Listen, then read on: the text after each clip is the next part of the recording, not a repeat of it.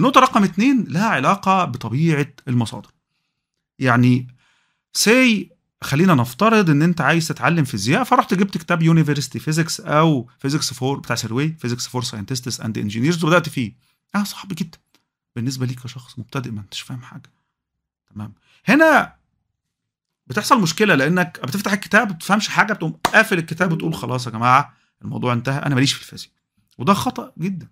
من المهم جدا ان انت تختار المصادر المناسبه ليك علشان تتعلم. يعني في الرياضيات كتير ناس تسالني عن تعلم الرياضيات، اقول لهم اتعلموا من اول خمسه ابتدائي، الرياضيات بتاعت خمسه ابتدائي او رياضيات اولى اعدادي، او لو حد حابب يتعلم تفاضل وتكامل بقول له اتعلم الرياضيات بتاعت الثانويه العامه، فيزعل يقول لك انت تشتغلني ولا ايه؟ انا انا اروح الثانويه العامه؟ اه ما ايه المشكله؟ المصادر المبسطه. يعني عاده لما حد بيطلب مني كورس في علم النفس اقول له روح بص على كراش كورسز. كراش كورسز سلسله على اليوتيوب طبعا، آه كان بيقدمها هانك جرين، وبعدين بقى هانك جرين وناس ثانيين. آه هانك جرين من الناس اللي انا بحبها جدا واتمنى له الشفاء، هو حاليا مصاب باحد انواع السرطان اللي الحمد لله كيورابل، يعني بيتعالج. فيعني واخده في بالي بلا الولد ده، يعني احنا قد بعض اعتقد، مش كبار، بس انا يعني في كراش كورسز زمان لما بدات اتعلمت على ايده كتير جدا، يعني في الكورسات الجميله بتاعته. كراش كورسز بتقدم كورسات للطلبه بتوع الادفانسد بليسمنت، اللي هم طلبه الثانويه العامه اللي عايزين يتعلموا مناهج جامعيه، فبتبقى مناهج جامعيه وتقدم بمستوى الثانويه العامه. فيجي حد مثلا عايز يتعلم علم النفس يبص على كراش كورس سايكولوجي، كراش كراش كورس تاريخ العلم، كراش كورس تاريخ العالم، كراش كورسز آآ آآ احصاء من من الكورسات المهمه جدا. ومن الكورسات المهمه جدا كراش كورسز الميديا ليتراسي او الاميه الاعلاميه، وده بالمناسبه موضوع مهم جدا يا جماعه، يعني جدا جدا ان احنا ندور وراه. علم الاجتماع، الفلسفه، وهكذا. تمام، دي من الموضوعات اللي بعتبرها يعني يعني كراش كورسز من ده المستوى اللي تبدا بيه. في الرياضيات لو انت ما تعرفش اي حاجه عن الرياضيات خالص، ممكن تبدا بمستوى آآ آآ آآ مثلا خمسه ابتدائي، سته ابتدائي. الهندسه بتاعه اعدادي، الهندسه الاقليديه، هندسه ممتازه جدا.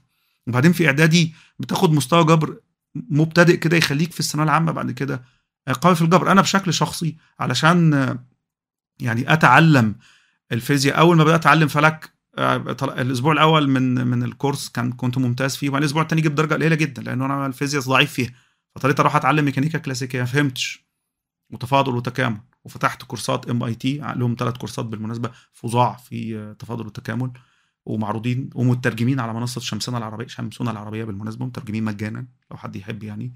والمنصه دي لازم تدخلها وتدور وتقلب فيها، هتعجبك جدا جدا جدا. علم نفس، اجتماع، اقتصاد، في حاجات كتير حلوه جدا.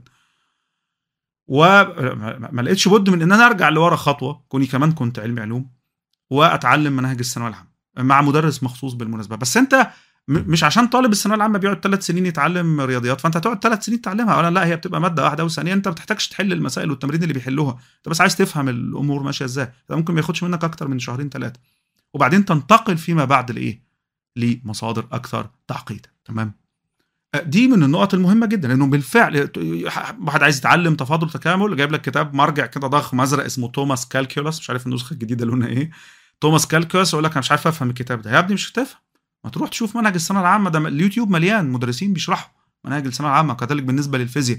ولو ان الرياضيات تحديدا هي اللي بعتبرها، ايا كانت دولتك بقى، مش لازم مصر تحديدا، يعني اي دوله منهج الثانويه عند الفتره المرحله الثانويه عندكم منهج بيؤهل الطالب لدخول الجامعه. يعني انت لما تبدا، يعني لما تخلصوا وتدخل على مستوى الجامعه، فهيبقى طبيعي بعد كده ومقبول بالنسبه ليك ان انت تدرس المناهج الجامعيه. فمن المهم جدا انك ما تدورش على افضل كورس، ولكن زي ما قلنا تدور ورا طبيعه المصادر. لازم الكورس او الكتاب او المرجع اللي هتدرس فيه يكون مناسب للمستوى اللي انت فيه.